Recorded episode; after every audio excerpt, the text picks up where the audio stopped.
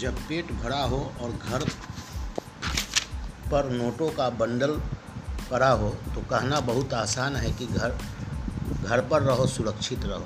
सरकारी राहत व्यवस्था नगण्य। माननीय मुख्यमंत्री जी का कहना है कि मनरेगा के माध्यम से लोगों को रोजगार की व्यवस्था की जाएगी। राशन कार्डधारी को इस महीने का मुफ्त राशन दिया जाएगा। मैं पूछना चाहूँगा मुख्यमंत्री जी से कि वैसे लोग जो छोटे मोटे दुकान, मॉल आदि जगहों पर काम करते हैं, बंद हो जाने के कारण मालिक का कहना है कि बंदी का पैसा नहीं दिया जाएगा, वे लोग क्या करेंगे, कहाँ से लखाएंगे, EMI कहाँ से चुकाएंगे? जो किराए के मकान में रहते हैं, मकान का किराया कहाँ से देंगे? वैसे लोग जो किराए के मकान में रहते हैं, जिनके पास राशन कार्ड नहीं है, क्या करेंगे? आप ही बताइए, ऐसे लोगों के लिए क्या व्यवस्था है? दुकानदार अपने कर्मचारियों को पैसा देने से इनकार कर रहे हैं। उनका कहना है पिछले लॉकडाउन में हाफ, इस बार साफ।